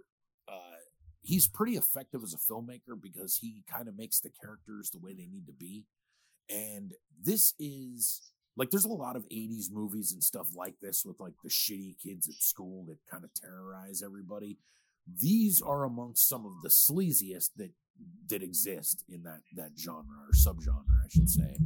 Um, and a lot of that has to do with Mark Lester basically letting them sleaze it up as much as they possibly wanted to. Um, and also, it should be mentioned, and this is pretty crazy because he talked about this a lot, uh, meaning Joe Bob, is Peter Stegman was played by Timothy Van Patten, fresh off of one of my favorite television shows of all time called The White Shadow, uh, about a, a white basketball coach in the inner city. And uh, he was like the troubled kid on the show, and he plays the lead troubled kid in this movie. He's a prick. He's great. Um, also, we have Roddy McDowall and Michael J. Fox in this one. Uh, Michael J. Fox playing one of his uh, first roles. Joe Bob even mentions he got the job for Family Ties when he was making this movie. And Roddy McDowall in a supporting role here, too. And again, Roddy McDowall is great in everything. And, Exactly. And this movie is proof of that. It's such a minor role, but he makes it such a big deal. It's a fucking joy to see. Um, it's also weird too because I always feel like Perry King was miscast as Andy, the teacher, but he does a pretty good job at it. I don't know what about it I don't like, but that's only really ever been my only problem with this movie. Yeah, I thought he was okay. I mean, that's the thing. This is definitely a character. Well, of course, ultimately character actor driven film, but the characters uh, are great in this. You know, the, Stegman's gang, they all have like unique names like drugstore and barnyard and, and things like that. You know, and then then of course you have the detectives that are involved and the principal where Perry King's character Andrew Norris eventually starts going to them like, dude, why do you keep taking the kid's side and, and like bitching at us because he's trying to tell him like all the fucked up stuff that's going on, you know, and Yeah. like like the the principal's character's excuse is he's like, well, you know, the, the teacher's got to be held accountable. You're adults, you know. We're trying to teach these troubled kids and all that sort of thing. So it made sense, you know. But but yeah, that was that was the biggest strength throughout this movie was was both the way that the characters in, in particular were, and then of course all the actors portraying them. Because with this being Michael J. Fox's one of his first roles, I mean, obviously he was like picture perfect as like the nerdy band kid Yeah, that, that ends up as like you know the, the one that gets the most abuse from the gang and things for the most part and then could possibly testify against them because as you know hey ed he's actually credited in this this was pre michael j fox days he was just michael fox in the credits old Michael Fox. Yeah, another one of my aliases But yeah, I mean, dude, this is it, it's really this is like a, a ongoing theme. I feel like of this last several weeks here on the show because this is another one of those movies that is way better than it really should be. Um, Yeah. everything just fell, fell into place. Really good cast, nice sleazy fucking story. Like I just like I like that about it. It works. It pisses you off. It makes you really fucking hate like the drug dealing punks of the school. Like it's it's effective in what it does. And it it's really frustrating too because like you know the, these kids are terrorizing this teacher and the teacher doesn't get a whole lot of one ups on them throughout the movie. I mean they're like totally fucking him up the whole way and it's just it's a it really builds to the end of the movie and stuff and i feel like that's like the perfect way to make something like this and it's just it's really really difficult for me to pick out much that i didn't like about it because i think it hits every note that it should This is almost like what Troma always goes for, you know, Lester showed Yeah, because that's is- it, it. Kind of reminded me of a really good Troma. movie Yes, this is like a that. movie A- A out that- level. that, they and try try and make their own version of. That's not as good. Yeah, because it had all that kind of stuff. Like you know, uh, there was the one one chick that was going to be a coke whore and uh, be a prostitute for the gang Yep. for to be paid in coke and just gets full frontal, butt naked. Yep. So you know, always got to shout out the full frontal nudity and uh, yeah, some some definite gore and, and violence And dude, it's throughout. It, they even there's even some really good stuff that Joe Bob landed on this one too. Like the uh, the woman that plays uh, Andy Norris's wife in the movie. Uh, she got her role in the movie because she was the one that helped raise uh, help raise three and a half million dollars for them to make the movie. So like once she came to the table with that, they said, "Oh well, we'll, we'll write you a role."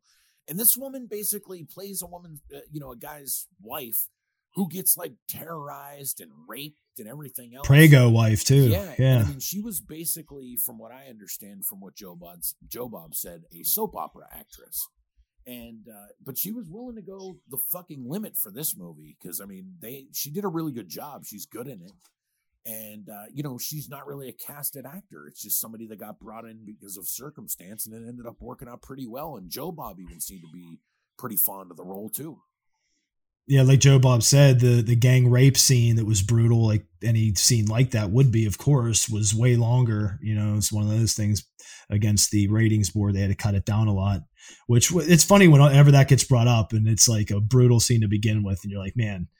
Like I don't agree with the ratings board too much, but like you know that was that was enough for what it was. Because even Joe Bob's like, yeah, there was supposedly another two minutes of that or whatever it was. Like Yeah, Jesus but they're Christ. so fucking inconsistent with that stuff. It's Well, that's the problem. That's yeah, that's a whole other diatribe for sure. That's true, but you know, ultimately, I think this movie uh, completely exceeds, you know, exceeds expectations and, and does what it set out to do uh, brilliantly. Uh, it's a pretty underrated cult classic flick. Uh, Mark Lester movies pretty much deliver every time out for a reason. Uh, the dude knows how to make something entertaining and he knows how to bring it on, on budget, and that's why he has such a prolific career. And it's why, in the short time period of our show here, just over the first year and a half, let's say, we've reviewed so much of his stuff. Um, and it was Exactly. completely inadvertent that that's happened. It's just, it keeps popping up and it, it works out for the show. And it always ends up being something solid. So uh, I definitely like this one for sure. Uh, so, the Jade, we have a tagline for this one.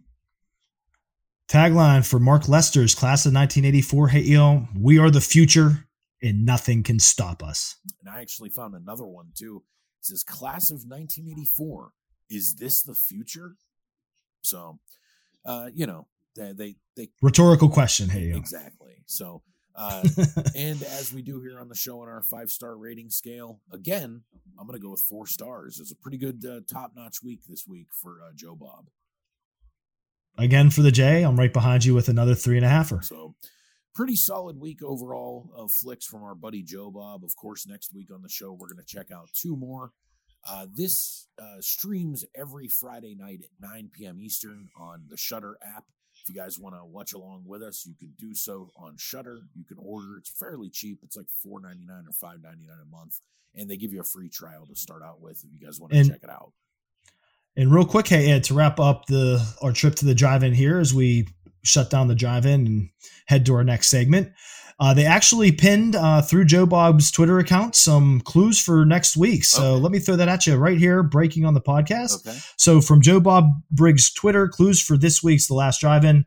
First up is a sequel to a horror classic paying homage to a sequel to a horror classic. Second is one of those rediscoveries that caused the director to be recognized 30 years later. As usual, Kinky Horror, Darcy will break ties and award prizes for those to pick. So some cool clues there. Hey, you, know, you can ponder those leading into Friday. Yeah, I have no idea off the top of my head. So. Neither does the J. So, and that's fine. I like that. I've always enjoyed that. So, expect another double feature of mystery reviews as we head to the Joe Bob Drive In uh, next week. So, we're going to take a quick commercial break, and when we come back, we're going to talk a little bit about the A and E biography of Rowdy Roddy Piper, one of our favorites of all time. So, we will be back right after this on in the What's Real podcast. Cut and Run Studios is a multimedia facility that specializes in video production and photography. In the internet era, visual communication is the most powerful tool for storytelling. We believe it is our job to deliver the most compelling visual interpretation of a message and provide all the necessary capabilities in house so that we can cover every angle of your story. Our production facility is at 1532 Beachview Avenue, Pittsburgh, PA 15216. Check us out at cutandrunstudios.com.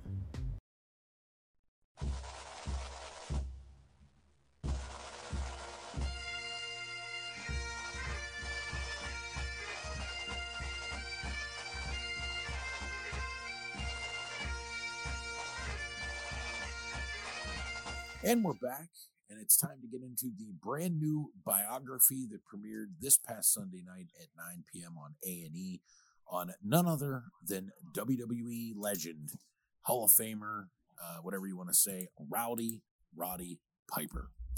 Um, we talked about the first week uh, of this show last week with Stone Cold Steve Austin. And I got to say, man, uh, that was really good. So I was curious to see how this was going to kind of live up to it. And I got to say, man, it definitely lived up to the billing. This is probably even better than the show last week. I, I agree, dude. I like this better than than the Stone Cold one, and I have to say that's saying a lot. Absolutely. So they give you the origin story of Roddy Piper. Now, this is kind of weird because uh, Piper has he's been known to kind of live off the streets and stuff when he was younger, and he kind of scrapped for everything that he had. But here's the thing: not too many people really know the actual history of Roddy Piper, uh, and I should say Roderick Toombs, his real name. Um, because alls we have is essentially what he's told us, and nobody can corroborate a lot of it. So they give you the the kayfabe, so to speak, version of it on this, which I was expecting. Um, but it's not disappointing. It's it's like I said, it's what I expected, and it's kind of the the story of his origins by his family. So it's probably what they were told by him.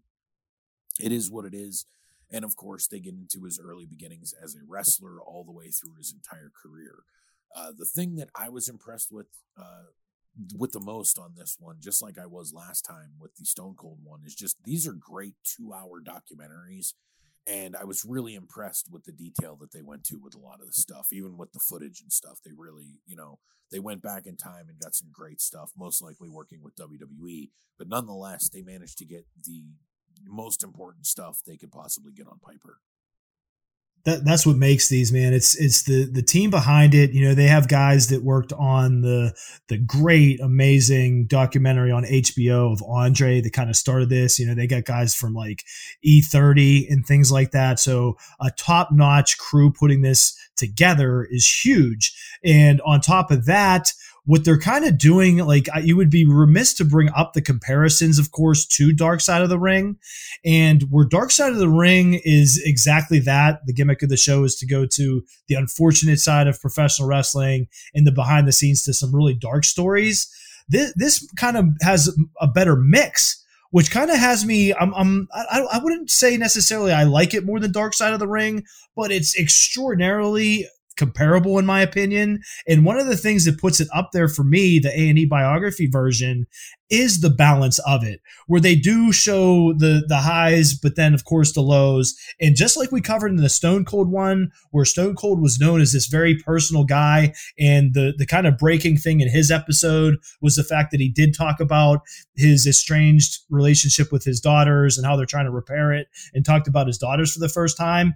This biography on Piper has, of course, his wife because he, he did pass away kind of kind of young overall, Yeah, pretty full life, but 61's you know in 2021 is pretty young. So his kids are like you know basically college age or young adults for the most part, and and they were all in it. Were a great part of this. So having his whole family in it and their take on it, they actually talked about his suicidal tendencies and his depression and his drinking and partying days and things like that. And we'll get into everything, but just at the outset, uh, kind of an overview that's that's kind of where I really like these. They go, you know, like we're always kind of curious if they're going to sugarcoat things or, or where they're going to be able to go. And so far, in two episodes of this, again, they they go into to all the places of these guys, you know, multi-tiered lives. Like it's not a black and white thing. Like like most of our lives, there's a lot of gray area, and they cover all of that from the Stone Cold one and throughout the Piper one as well. See, we last week on the show before we did the review of the Stone Cold one, we brought up this article that NBC News put out, kind of saying like,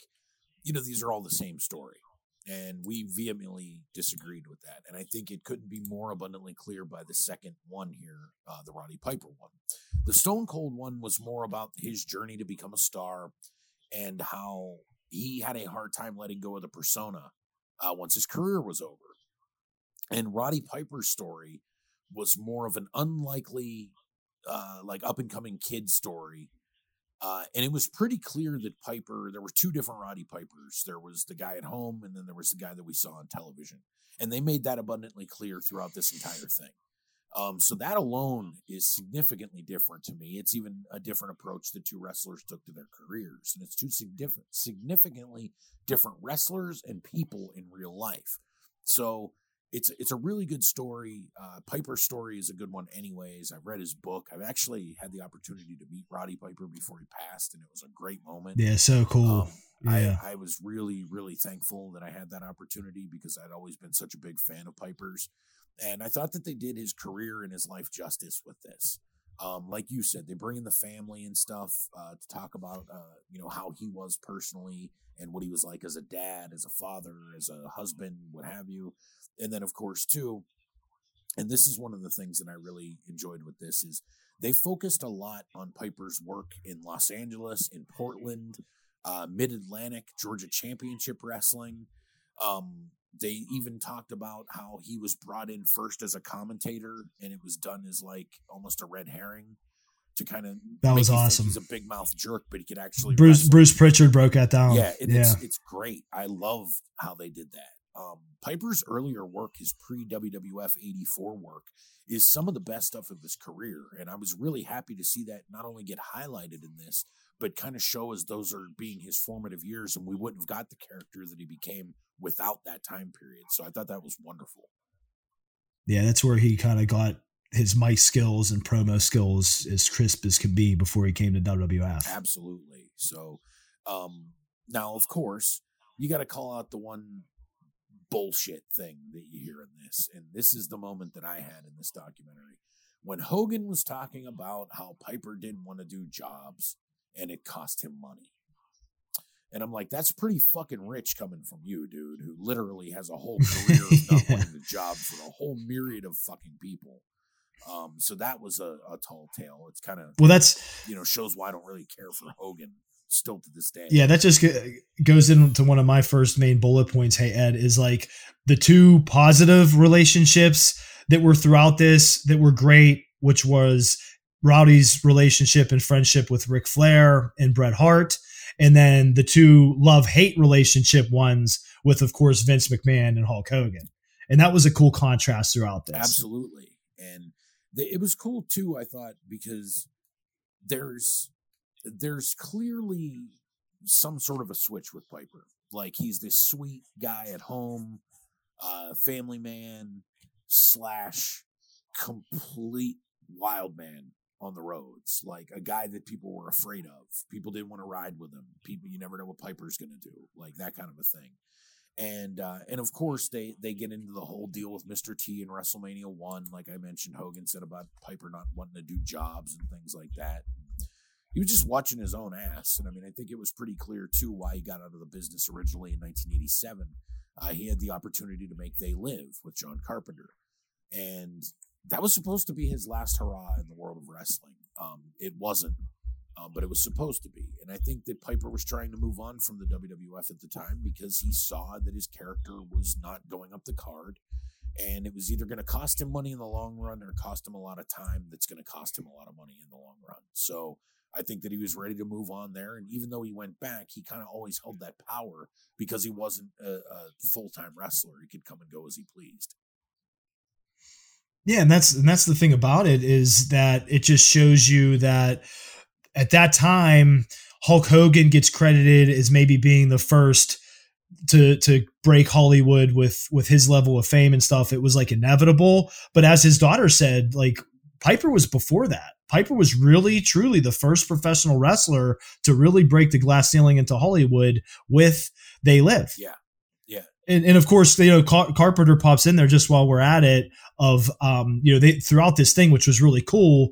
They they kind of show you some some cuts of Piper's writings, and he says like, yeah, people think I just came up with all this stuff off the cuff. He's like, that's the opposite of the case. He's like, this takes so much time and energy, and I had a notebook, and they show you like all his writings, and like I'm sure the family gave them the permission, and like he would come up with all these different quotes and things, and of course he was showing John Carpenter, and he's like, we can incorporate maybe some of this into my character for They Live, and of course one of them was the inf- not infamous, the famous I'm all out of bubblegum line, and that was a cool kind of backstory Yeah. thing. And that's a great thing that, you know, he gives there there's a reason why he wanted Piper for that role. He knew Piper could kind of tackle the subject matter and be right for it. He's perfect for that character.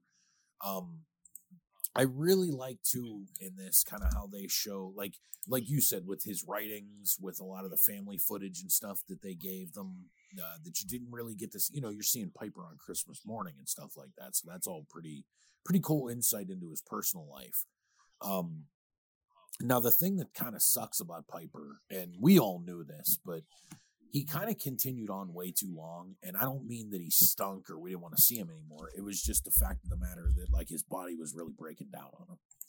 And you know he kind of did that kiss my foot match against jerry lawler in the wwf and then i believe that's when he got his hip replacement like after that. And he was never really the same again but he would continue on to wrestle because there was money to be made. So um, it's pretty unfortunate, but it's like, man, that second half of Piper's career probably didn't do him any favors physically. we said for us on a personal level that we watched together. Shout out to our buddy Squid when we would watch WCW live events at Squid's house when it was that infamous, horrific Flair Piper cage match. Oh, Hogan Piper. That was that was or Hogan Piper. I'm sorry, because that was back in the day where the WCW pay per view was like so strong until the main event. It was like the opposite of WWE Attitude Era at the time, like where the Attitude Era, the main events were strong in WWF, but most of the undercard was shitty, and then WCW was kind of known as having the better undercard overall and well paced, and then it's just shitty main events. But that one sticks out because we love Piper so much, and that was just an abomination. And again, it's just because he couldn't go, and like you said, I mean, more power to him if they're going to put him in the main event. You know, he's going to still try to do it. Yeah, of course. He's a, he's a consummate professional. I mean, I think that's something else that this shows too. Like, regardless of the issues that he had and stuff, like working and everything, he was always worthwhile to have around on some capacity. Um, but you know, it shows the good and bad of Piper's life and, and his passing and everything. And I thought that, you know, everything felt complete. I didn't think there was a whole lot of stuff that they left out. I mean, I understand some of the stuff that they left out and why they did so. Um, but it wasn't really a big deal to me. I found this to be pretty good. I was definitely happy with it. Um, you know, I look forward to watching these each and every week. And it's kind of cool too because they already announced the one for next week is Macho Man Randy Savage. So like these only seem to be Ooh, going yeah. up from here, man. I definitely enjoyed this though, and I recommend it. And uh, as I said when we started this, not only do I like it, but I liked it better than the Austin one the first week. Before you take it home, see what I did there? Hey, you, the wrestling terms. When you take it home, you're closing out a match. Wanted to shout out the involvement and relationship that he had with Gene LeBell. That's re- No, yeah, that was that's really fucking cool That shit. was one of my favorite. things. And of course, in turn, uh, Ronda Ronda Rousey. Yeah. of course, that, who was that to me felt tacked on, but I mean, I understand why they did it. I don't really have a problem with it, but and I'll take it as a fair trade off. If, if they had to do that to kind of, you know, get Gene LeBell in it, then I'm all for it. It was great. Yeah, because yeah, what a story, man! From living on the streets as a teenager, which they said caused a lot of his demons. You know, he had some really rough patches in his early life and things like that, and with his family and, stuff. To to become an icon and a legend like he did, you know, th- those stories are always just amazing to relive. You know, because they it's like one of those things, man. As a kid growing up and everything, you just don't get the whole grasp of it until you get older and the whole thing of hindsight. Uh, you know, because guys that are successful, it's kind of like quote unquote they make it look easy you know but then you see the struggles and the fact that like stars align and timing and things for for somebody to become an icon like this. And uh yeah piper's definitely that.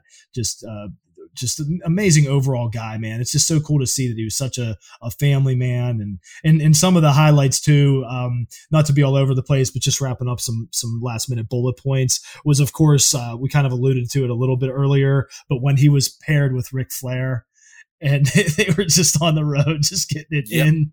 And they kind of sold, told some stories about those two partying together in their prime, which was probably absolutely out of this world ridiculous. Yeah, it's uh, it was really really cumbersome too. Like I, I felt that they did a really good job getting a little bit of everything out of that. So, uh, you know, I was definitely satisfied with it, and I look forward to uh, weeks here in the future with uh, you know them pulling out more episodes. So we'll have to see how they go week to week. But definitely, the uh, Roddy Piper A and E biography is a winner uh, by all cases here from us at the What's Real podcast. So, um, we definitely need to take a break here because I have a grown naked man standing here. I was just gonna say, there's explosions in the background here, and they're getting Oh, closer. And I can't afford any more scars. Hey, Ed. So I, I kind of re-rigged my route to the bu- uh, bunker, so I have to go because Katie's getting pissed with me adding up as more scars than I already have. So I'll be back. You call it out. Take us out. I'm weirded out here, so I'm just I'm getting shot okay. We'll, we'll be back, I guess, after this Go ahead.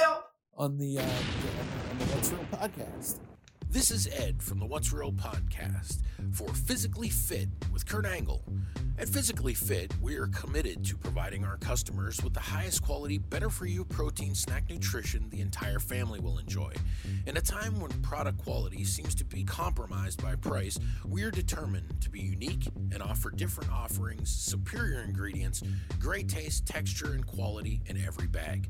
We strive to inspire everyone on some level and share values of faith, family, respect, and excellence daily. Our goal is to be a small part of your life, personal growth, health, and happiness.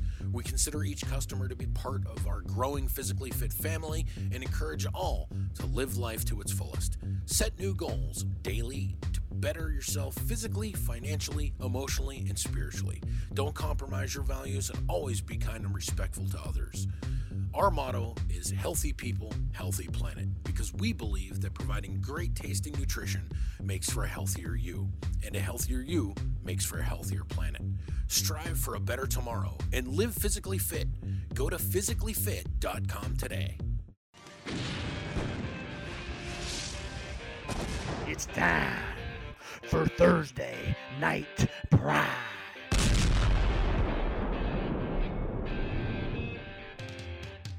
That's right. It's time once again for the most painful segment to me in the J. I was gonna say, man. Oh, my sore. So the naked man's gone. The J's wounds are healing up here so far. It's all right. Uh, I'll be all right. But it is time for Thursday Night Prime, and this week we're going to go back to 1983 for for some more Charles Bronson goodness. This time from director J. Lee Thompson. We're talking 10 to Midnight.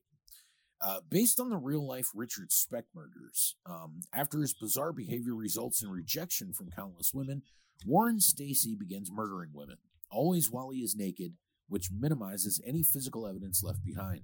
Detective Leo Kessler is convinced of Stacy's guilt and, over the objection of his partner, plants evidence to get him behind bars. When Stacy is released on a technicality, he threatens to go after Kessler and his family, leaving Kessler to defend himself with little help from the police. Um, again, this is not much different than you know Death Wish with a naked serial killer. That's pretty much what they were going for here. Um, but what you get is a, an actually a pretty interesting movie. So first up, you have Charles Bronson, as I mentioned. You have Lisa Eilbacher, uh, who shows up in Beverly Hills Cop. She's like Axel's friend in L.A. Uh, that he hooks up with uh, to kind of get set up out there. Of course, Andrew Stevens from '90s. Uh, of course, our man. Uh, Geoffrey Lewis shows up in this one as Dave Dante, the uh, attorney. The lawyer. Uh, Wilford Brimley shows up in this. Robert Lyons. Ola Ray shows up, uh, of course, from the uh, Michael Jackson's Thriller video. Kelly Preston shows up here. Paul McCallum uh, is in this one too. Uh, pretty decent cast. Uh, again, this is a Cannon film. Uh, and of course, J. Lee Thompson, the director, is more familiar with Charles Bronson than most. He directed Death Wish 4, uh, Firewalker, uh, Cape Fear, the original, Happy Birthday to Me, um, Kinjite, uh, Murphy's Law, which we reviewed a, a couple weeks ago. And he also directed The Evil That Men Do, which is going to be right here on this segment next week. Just a little hint there. So, um, but yeah, man. Uh, overall, this is one of the stronger uh, ones to me. It's it's sleaze filled, and it's a pretty nasty movie overall. But you know, Bronson brings it. Everybody's good. Um, the character actors in this one all hold their ground pretty well. Um, now, uh, of course, this one is completely hung. And I yes, I do mean that on purpose. It's completely Pun intended. intended. Uh, as the Warren Stacy character played by Gene Davis is pretty memorable, and not just the fact that he's naked killing people, but uh, he's a pretty weird guy, and that's a pretty memorable performance in my opinion. He did great. He stole the show. Ding, ding, ding for the show steal of the week, even amongst Bronson and, like you said, a slew of classic character actors. What a performance! I mean, that really made it. You need somebody to, you know, bring it home. That's in such an important role in this. And this dude, you know, Gene Davis, no relation to Geena Davis, definitely stole the show. yeah, he does a great job as the serial killer. Uh, he's creepy when he needs to be. He's the straight man when he needs to be. It just works uh, perfectly in the role. Uh, and Bronson is a really good foil for him too, because like you kind of feel like this. And I like this too because this is like one of those instances where it's a cop movie. So we're gonna remove it from the Death Wish world here for a second, where the lead cop isn't like some massive piece of shit. Like he isn't a drunk. He isn't some fucking loser asshole who just happens to be a good cop. Like he's just a good dude. Yeah, and the and the mind games of the serial killer end up making him look like a dickhead because you know he like plants evidence that he gets busted for, and that whole subplot in the middle that was really good. And and you know what?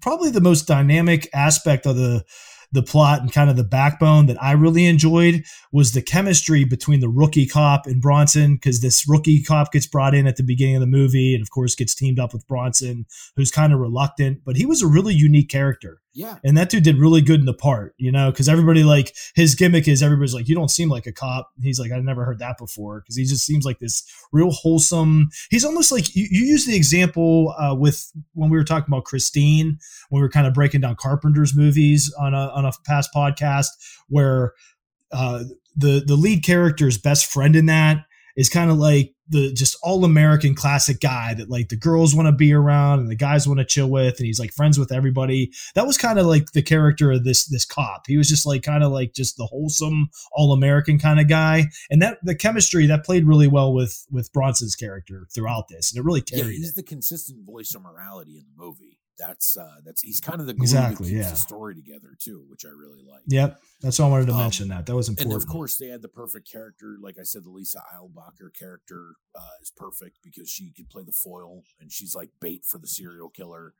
Um, it, it all just really works. And see, this this is the one thing that I'll say about this movie, and this is also a reason why I totally understand why J. Lee Thompson would get this movie. In 1983, he's such a film veteran. He knows exactly what he's doing. He could bring something in on budget. Uh, and what you notice in this one, it's 101 minutes. There's very little, if any, wasted screen time. Everything no, this it one moves. It yeah. moves. It moves. It keeps going. It has a Well really paced. good pace. Doesn't feel boring. Nothing drags along. Every scene has some sort of significance. Um, it doesn't come across so much like a B action movie in a lot of ways. Like you could tell this is when Cannon Films was still flirting with putting stuff out in theaters and shit that they thought they could get people to see. Um, it wasn't so much like a B home video type deal at this point. And I would say at this point too, uh, and in 1983, they're still capitalizing on Death Wish without a doubt, and they know that Bronson's going to bring a certain amount of people to see the movie. And I, I, you know, honestly, this is out of all those types of movies, um, like Bronson exploitation, so to speak. This is definitely one of the best. That's the thing. This is a, a really straight movie. You know, we always look at uh, the classic Thursday Night Prime segment, UIC, we call it unintentional comedy. And there wasn't really any of this, uh, that in this film, because it was pretty played straight, really well done, really good actors, as, as we've been discussing. However, hey, you know, the J's good at what he does. And I did catch one that I was dying at the beginning. So the, the serial killer, you know, Warren Stacy ends up with his first victim that we see. And that was a, that was a clever plot too. He like goes to the movie theater and kind of makes it to, to hit on these two girls. So it's known that he's kind of bothering them and he stands out and he leaves during the movie to commit a murder and comes back at the end, which like sets his alibi and stuff. But within that murder, and that being the first um like body that they're kind of breaking down as Charles Bronson and his team of detectives with Andrew Stevens, his new partner, and all that. And of course, he comes in the morgue and they're talking about the body, and Bronson comes in and he's like, Well, if anybody does something like this, his knife has got to be his penis. Yeah. And it's, it's and there- there's just like weird musical sound afterwards. I'm sure Cam will throw it up, but I was dying.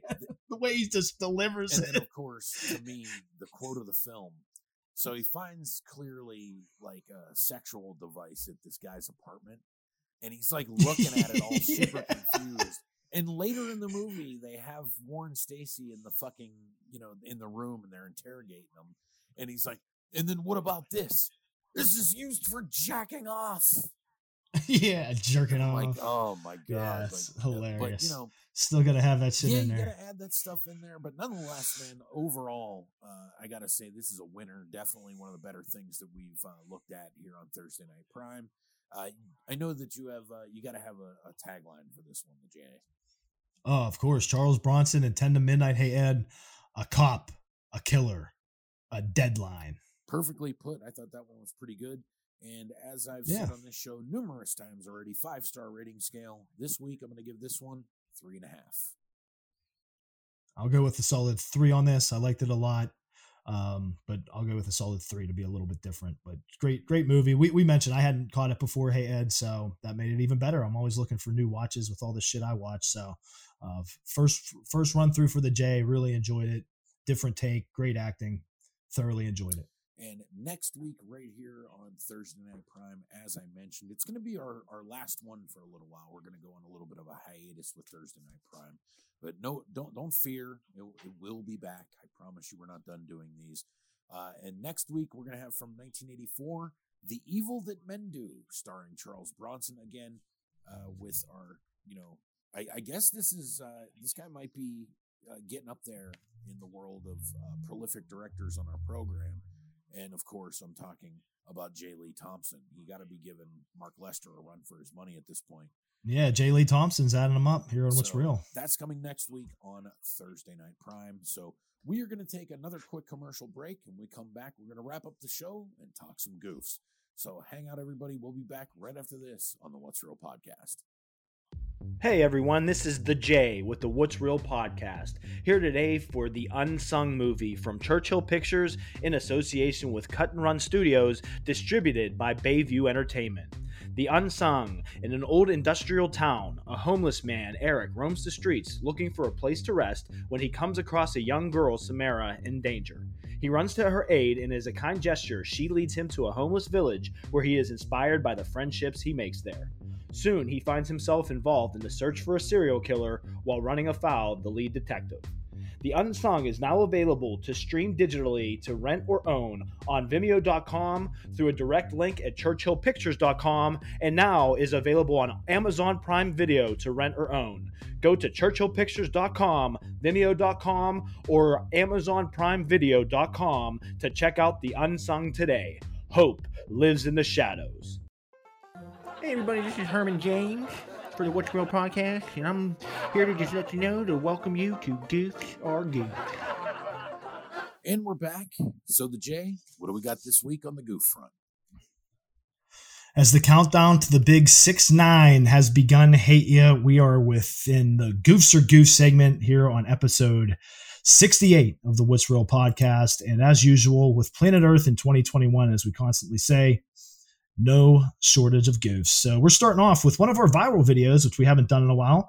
This is a classic, but here's where the timing hate here is hey you know where with it being Mortal Kombat week, this is that video of this goofy ass fight with this chubby dude that um, starts with this like big skinny dude that just karate kicks the fuck out of him for three minutes. Do you remember this? And somebody put the Mortal Kombat song over it. So here we go.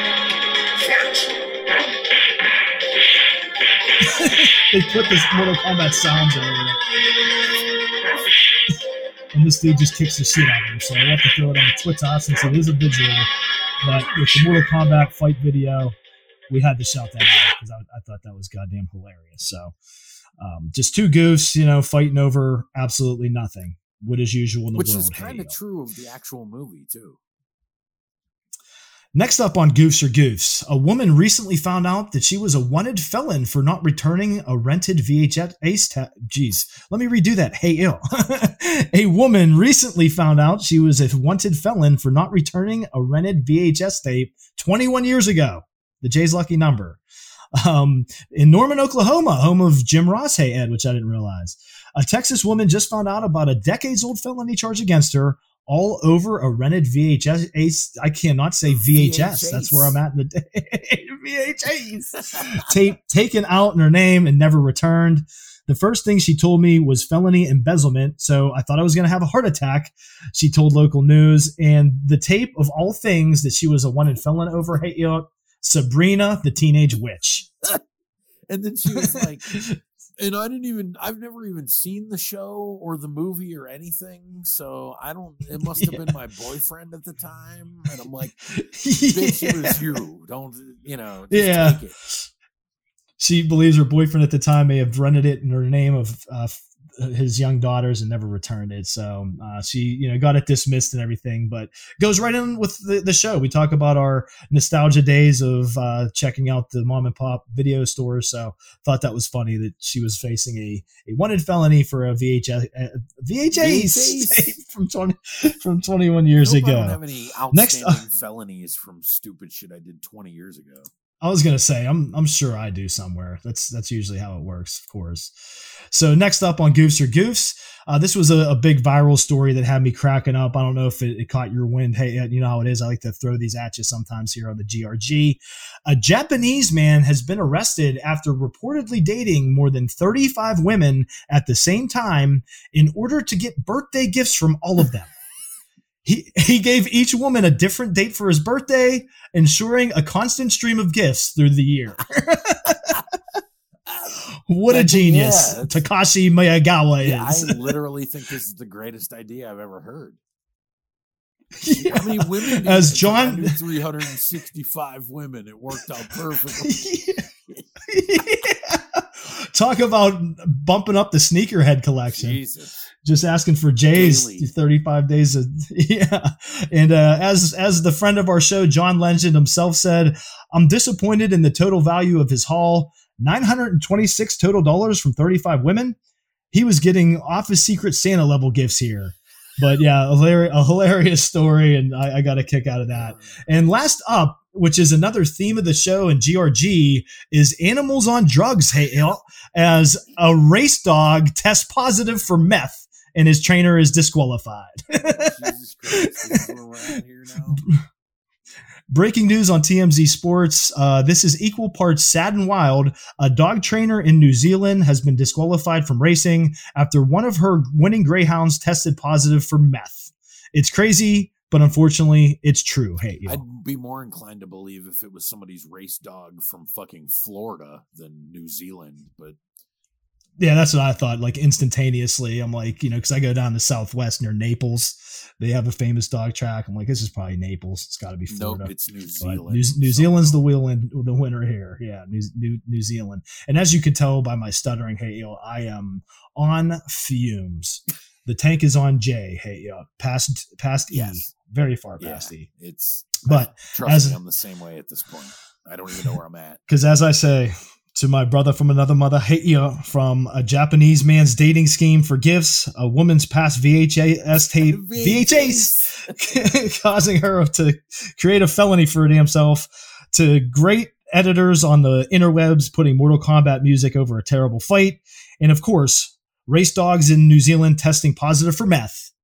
Goofs Are are goofs. goofs. So that is it for us this week here on the show, guys. If you are listening on iTunes, we would appreciate a five star review. It helps get more eyes and ears on the program.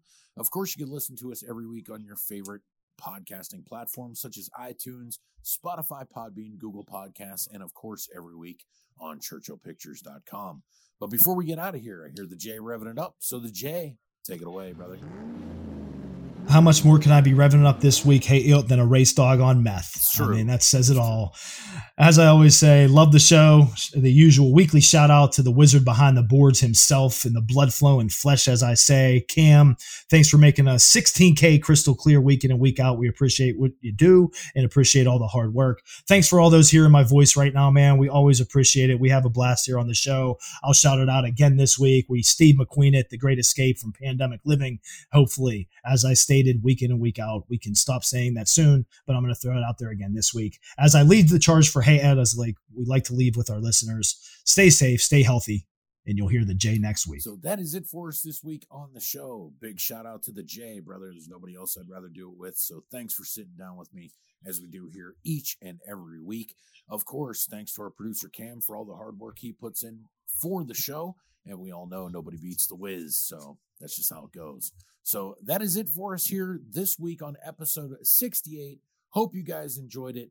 I'm fully vaccinated. I hope you're about to be fully vaccinated. So stay safe, stay healthy, and we'll see your VHS right here next week on the VHS. What's Real podcast. What's real?